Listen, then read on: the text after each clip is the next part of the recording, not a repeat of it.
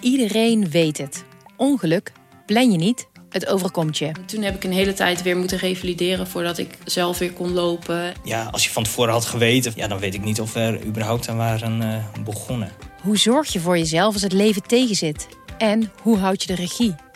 Je hoort die antwoorden in aflevering 23 van de podcastserie Zorg voor Leefkracht.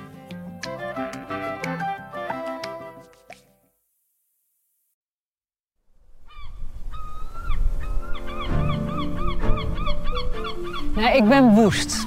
En ik, het, ik, ik ben echt woest en ontzettend ongerust. Mijn ontzettend gave, leuke, supergezonde hond... die kreeg opeens een hele gemene kanker. En uh, wat zit er in zijn bloed? IJzer, arsen en lood. Uh, wordt ook gevonden in de veegmonsters van het RIVM. Hij is inmiddels dood. Mijn buurvrouw, waar ik nu woon, heeft een hele gemene kanker. Uh, er staat geen afzender op. Hè. Bij Koen, mijn hond, staat er ook geen afzender op. Mijn buurvrouw, waar ik nu woon, heeft een hele gemene kanker waarvan de huis... We staan midden in de duinen van het dorp Wijk aan Zee.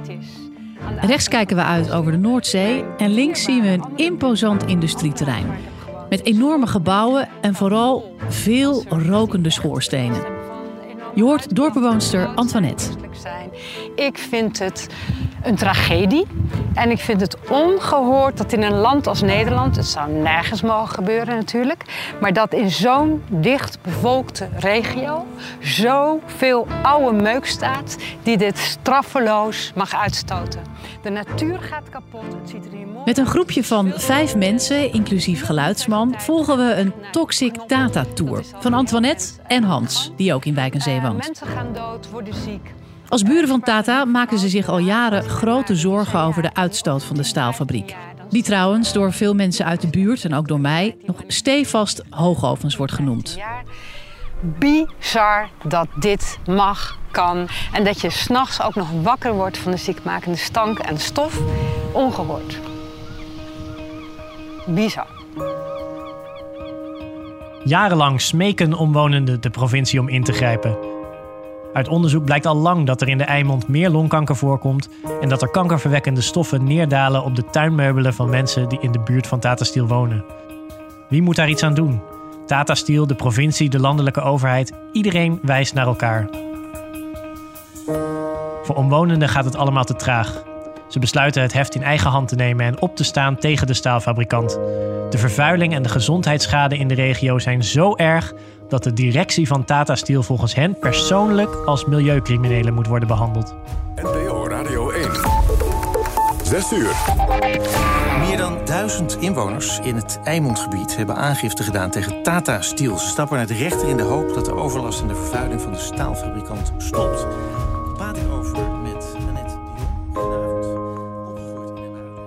Maar steeds weer komen met, met feiten van alsof ze waar zijn. Terwijl wij weten, ja maar dit klopt helemaal niet.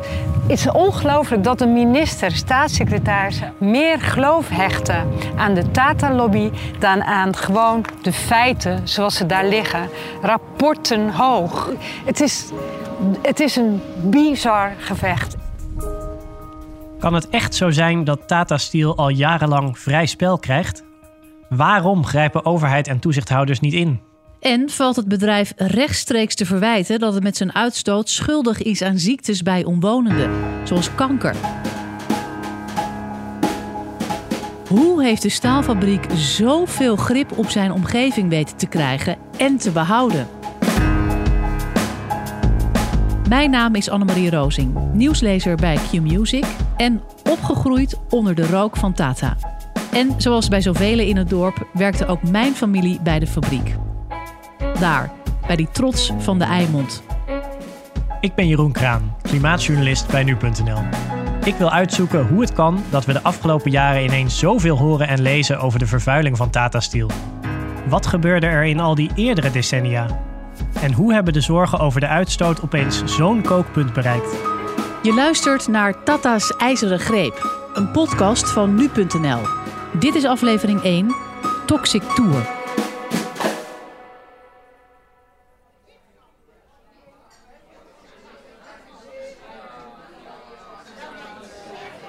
Mag ik die gewoon iets verder naar je toeschuiven?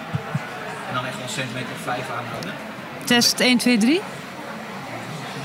Test 1, 2, 3. Antoinette Verbrugge. Ja. Ja, hallo, goedemiddag. Met uh, Hans Zellevoet, ook uh, inwoner van Wijk aan Zee.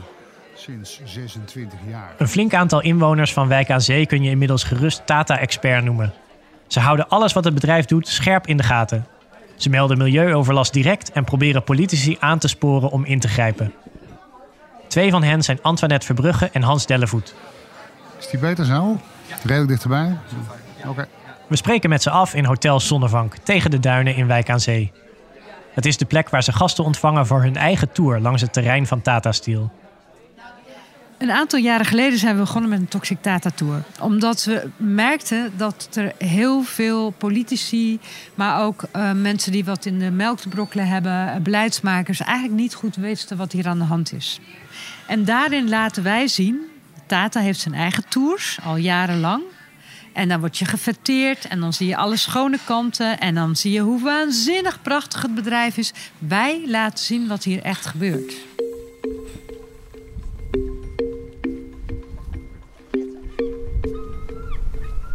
En zo beland ik samen met Jeroen na een wandeling van 10 minuten op een duin dat uitkijkt over het enorme trein van Tata Steel. Nou, kijk eerst even goed. Nou, we staan hier nu in het Natura 2000 gebied, hè, wat hier helemaal uitstrekt naar uh, richting uh, noord van Noord-Holland. Uh, kuststrook en daar staat Tata dus direct naast. Ehm, ik zal eerst even beginnen voordat we gaan vertellen wat wat is. Weten jullie hoe ijzer gemaakt wordt? Dat is een goeie. De meeste mensen weten het namelijk niet eens. Zeg, ja, Hans begint een technisch verhaal over hoe staal voortkomt uit ijzererts dat uit de grond wordt gehaald. En hoe in ovens een proces begint waar koolstof het zuurstof uit erts haalt. Maar uiteindelijk verbindt dat uh, koolstof zich met het zuurstof, ontsnapt naar de lucht als CO2.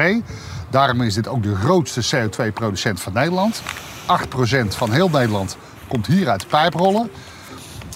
En dan ontsnapt dat aan de lucht en dan blijft er vloeibaar ijzer over, ruw ijzer. Dat is in de notendop de productie van het staal. Dan gaat volgens aan de andere kant, de noordkant, dan wordt het koud en warm gewalst. En eigenlijk het hoofdproduct van Tata zijn rollen staal, plaatstaal. Wat gebruikt wordt in blikjes, in de auto-industrie, koelkasten enzovoort. 90% daarvan gaat naar het buitenland. Hoeveel, hoeveel procent? 90 procent. Ja. Deel komt natuurlijk wel terug, hè? dus in de vorm van Zoals je hoort doen Hans en Antoinette dit vaker. Ze weten elkaar op de goede momenten aan te vullen om hun verhaal kracht bij te zetten. Als we verder gaan met hun verhaal, horen we hoe kolen nog altijd de belangrijkste brandstof zijn om de ovens te laten draaien. Jaarlijks wordt om die reden bijna 4 miljoen ton aan steenkool ingevoerd. En dat steenkool wordt in de zogenoemde kooksgasfabrieken klaargemaakt voor gebruik. Hiervoor moeten de kolen de oven in. En daar wordt op zo'n 1000 graden alle troep eruit gehaald, wat zo'n 19 uur per lading duurt. Hierna haal je zogenoemde kooks over. Dat is een zuiverder vorm van steenkool. En tijdens dat hele proces komt zuur, teer en paks, maar ook kooksgas vrij. Dat wordt opgevangen om elektriciteit mee te maken. Dus eigenlijk hebben we hier gewoon een hele ordinaire kolencentrale staan. Zij maken kooks, wat ze nodig hebben voor de productie van staal. Maar dat kooksgas wordt gewoon gebruikt om elektriciteit mee te maken. Dus het is een soort tweetrapsraket. Dus er wordt nu uh, op de Maasvlakte geloof ik een hypermoderne kolencentrale wordt gesloten. Om aan allerlei uh, doelstellingen te voldoen. Het ding was net klaar. State of the art. Hier staat wat wij noemen state of the fart. Uh, een hele ouderwetse, totaal versleten kooksgasfabriek. Hier kooksgasfabriek 2. Dus. Ja. Niet onderhouden, lekt, piep, kraakt, komt allerlei troep uit. Via deuren, via de schoorstenen en gooit dat in de omgeving. Aan de andere kant staat kooksgasfabriek 1, die is iets moderner. Daar hebben ze veel meer ovens, volgens mij 238. Ja. Die zijn alleen een stuk kleiner. Die is iets moderner, daar hebben we wat minder incidenten van. Maar als we het over de stank en de kookslucht hebben in Wijk en Zee, daar staat de boosdoener. En daar hebben wij dus veel problemen mee. Wij willen dus ook eigenlijk, dat is ons speerpunt, dat ding moet dicht.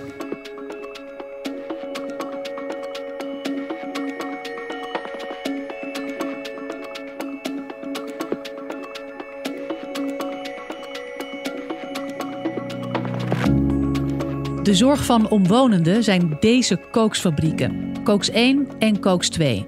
De meest vervuilende en oude fabrieken op het terrein. Ze willen dat deze zo snel mogelijk dichtgaan. Fabrieken die dus brandstof maken om het staal mee te produceren. Kooks als zuiverder vorm van steenkool om de ovens mee te stoken. En het kooksgas als bron voor elektriciteit. En dat is een vuil proces, wat mede zorgt voor neerslag van schadelijke stoffen in Wijk en Zee, maar ook in de omliggende dorpen. Met die schadelijke stoffen lijken inwoners bijna dagelijks te maken te hebben. Zwarte, grijze, maar ook koperen neerslag.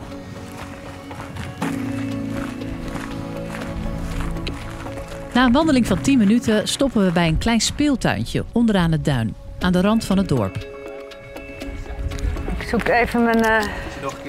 Ja, we zijn hier in een van de speeltuins van Wijkzee. Er zijn er uh, sowieso drie, vier of zo van, inclusief de basisschool. Die worden elke dag schoongemaakt op kosten van Tata. Nou, zie je al, zijn hier alle kinderen van Wijkzee zijn hier aan het spelen. Uh, not, die zijn gewoon lekker thuis aan het spelen waarschijnlijk. Ook in hun eigen tuin. Maar dit wordt schoongemaakt. De tuinen uiteraard thuis niet. Maar het is een leuk, leuk gebaar. En dat kwam eigenlijk naar aanleiding van de grafietregels. Toen grafiet bleek toch niet helemaal alles te zijn wat daarin zat.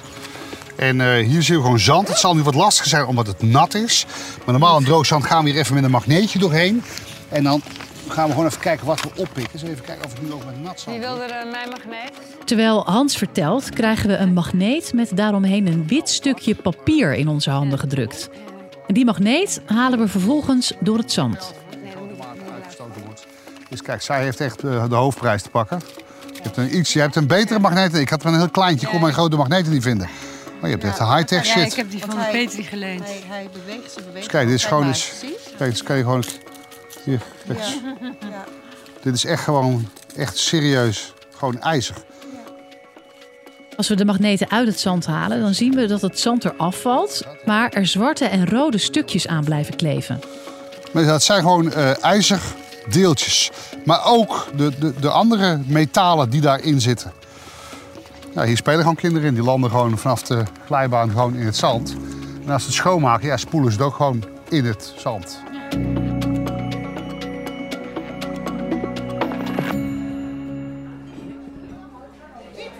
Als we terugkomen in Hotel Zonnevank zoeken we een tafeltje achterin om na te praten. De koffie wordt ingeschonken terwijl ik met Hans en Antoinette doorpraat over de emissiecijfers. Want Tata Steel moet elk jaar verplicht melden hoeveel ze hebben uitgestoten. Als je, het, als je het aan Tata vraagt of aan, uh, wat dat betreft aan de provincie, dan zeggen ze ja, de uitstoot is al wel heel erg omlaag gegaan de afgelopen jaren. Dus uh, dan Oh zou je ja? nu minder last moeten hebben. Nou, toch? die wordt, die wordt op geen enkele manier ondersteund door welke meting dan ook. En laten ze dat dan ook zien, als ze dat tegen jou zeggen. Laten ze dan ook zien, zwart op wit, waar dat staat. Nou ja, eh, bijvoorbeeld eh, Tata, die onlangs eh, eh, eh, toch vol bombast aankondigde 50% minder pak. Ja, lachen. Echt lachen. Echt complete eh, larikoek. ja, Kletskoek. Het is een rapport van. Touw. Als je de kleine letters van het rapport van Touw leest, is het gebaseerd op geloof ik een experiment en de visuele waarnemingen van Tata-werknemers zelf. Exact. Daar is dat rapport op gebaseerd. Exact. En als het dan gaat om de, de, zeg maar de officiële emissiecijfers, hè, zoals die in de jaarverslagen staan. Uh, het probleem van de emissiejaarcijfers is dat is alleen maar wat er uit schoorstenen komt. Dat moeten zij rapporteren. Maar heel veel komt uit diffuse bronnen, zoals ze dat noemen. Is uit lekkages, uit deuropeningen, uit verwaaiingen. Daar komen heel veel emissies vandaan en die zie je niet in het emissiejaarverslag.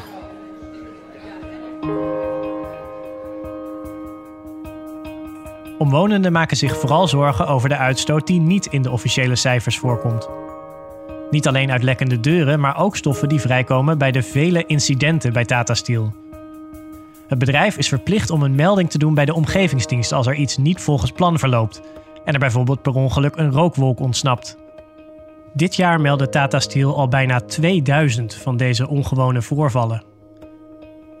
Om die incidenten in de gaten te houden, plaatst de actiegroep Frisse Wind camera's in de duinen, waarmee ze het terrein van Tata bekijken. Tijdens onze rondleiding komen we er langs. 24 uur per dag kun je op YouTube zien of er ongebruikelijke rookpluimen verschijnen. Zijn ze roetzwart of juist zwavelgeel, dan wordt het gemeld bij de toezichthouder. Geïnspireerd hierdoor begon de omgevingsdienst zelf ook met cameratoezicht op een van de kooksfabrieken. Volgens Antoinette was die constante surveillance ook reden voor Tata Steel om twee keer zo vaak op te biechten dat er een incident had plaatsgevonden. Dat het aantal incidenten niet afneemt, was voor haar zelfs reden om aangifte te doen. Iets wat in eerste instantie niet in vruchtbare aarde valt. Nee, ik werd gewoon echt letterlijk uitgelachen. Ik heb nog opnames van een uh, rechercheur die echt zei, nou, die echt boos op me werd. En na drie keer proberen, en af en toe heb ik het weer uitgesteld, dacht ik, oh, ik wil niet die weerstand. Na drie keer proberen eh, kwam ik er eindelijk doorheen. Gewoon om, door te zeggen, ja, maar ik kom. Het is mijn recht. Ik kom. Ik kom nu aangifte doen. En, ehm, en toen trof ik een uh, brigadier die hier nog maar vier maanden woonde. En die tegen me zei, ja, mijn collega's zullen dat niet leuk vinden... Uh, want die, die vinden het allemaal heel normaal. Maar ik woon hier nog maar heel kort. En ik vind ook dat het hier vies is en dat het hier stinkt. Uh, natuurlijk ga ik uw aangifte aannemen. nou ja, toen heb ik daar drie uur op, op, op het politiebureau gezeten. En, en daarna heb ik me eigenlijk een paar dagen opgesloten. Omdat ik dacht, dit is goed dat ik dit heb gedaan. Ik heb allerlei mensen gebeld, ik heb journalisten gebeld. maar dan blijkt ook dat het ook heel eng is voor een heleboel mensen om te doen. En ik heb me toen echt, echt dagen opgesloten en, en, en, en ik wist, ik zie iets over het hoofd. En wat zag ik over het hoofd? Ik had gewoon eigenlijk meteen, ik ben die brigadier trouwens nog steeds dankbaar, naar, naar een Fiek moeten gaan.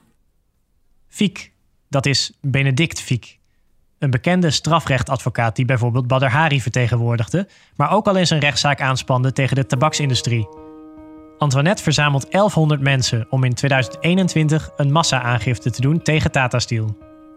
De massa-aangifte die Antoinette start is uniek.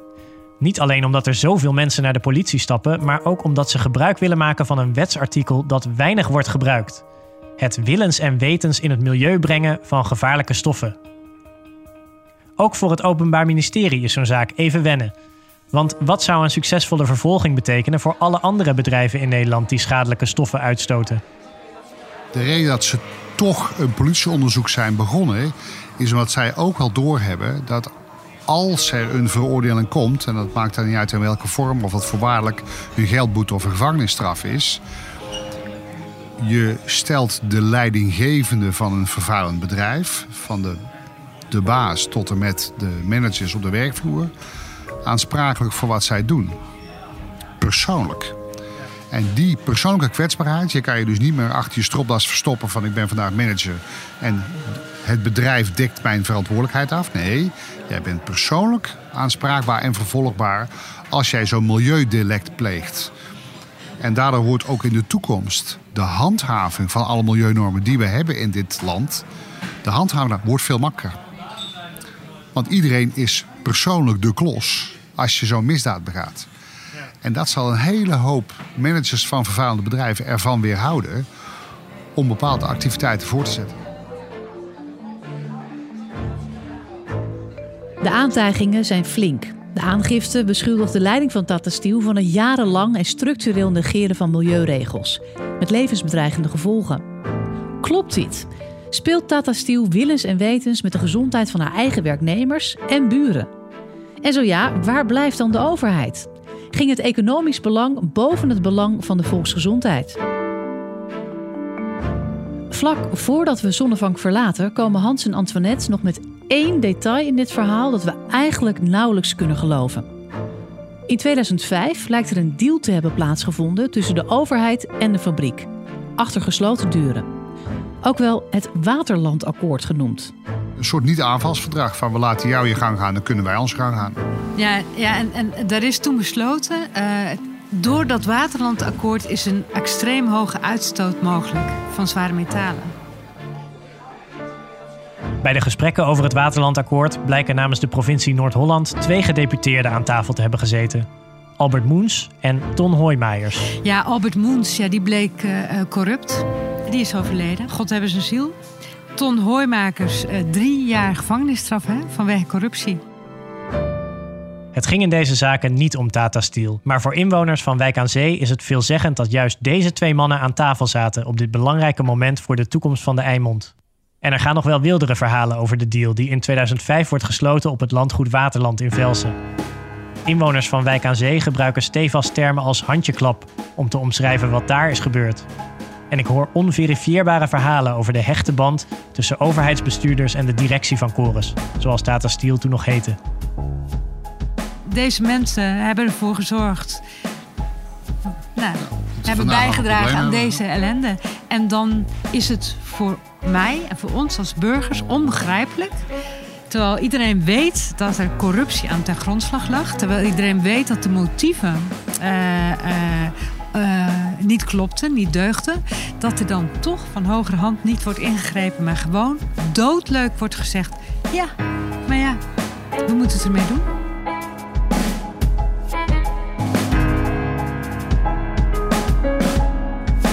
Hoe heeft een fabriek zoveel macht gekregen in de omgeving? Is een fabriek echt in staat om zelfs overheden in zijn zak te krijgen? Kloppen de beweringen rond de extreme uitstoot? En valt die uitstoot echt te linken aan kanker in het gebied? In de volgende aflevering van Tata's IJzeren Greep duiken we in de geschiedenis van de hoogovens. We spreken met mijn vader, geschiedenisdocent, maar bovenal kind uit een typisch hoogovengezin. Zijn artsen, konden artsen vrij uit hun conclusies trekken? Dat denk ik niet. Ik heb wel verhalen gehoord van artsen bij het Rode Kruisziekenhuis die fluisterden. Ja, het is wel opvallend dat toch wel veel mensen met vormen van kanker hier eh, in het ziekenhuis komen en overlijden.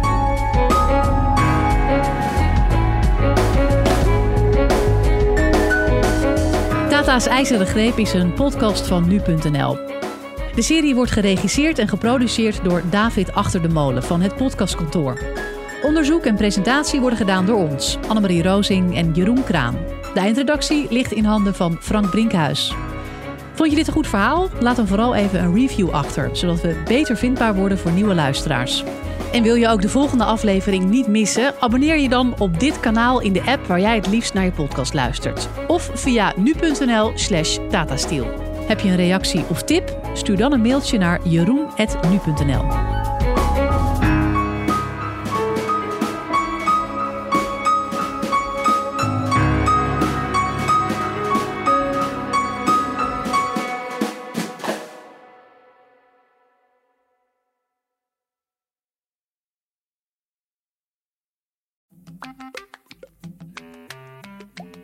Iedereen weet het. Ongeluk plan je niet, het overkomt je. Toen heb ik een hele tijd weer moeten revalideren voordat ik zelf weer kon lopen. Ja, als je van tevoren had geweten, ja, dan weet ik niet of we er überhaupt aan waren eh, begonnen. Hoe zorg je voor jezelf als het leven tegenzit? En hoe houd je de regie? Je hoort die antwoorden in aflevering 23 van de podcastserie Zorg voor Leefkracht.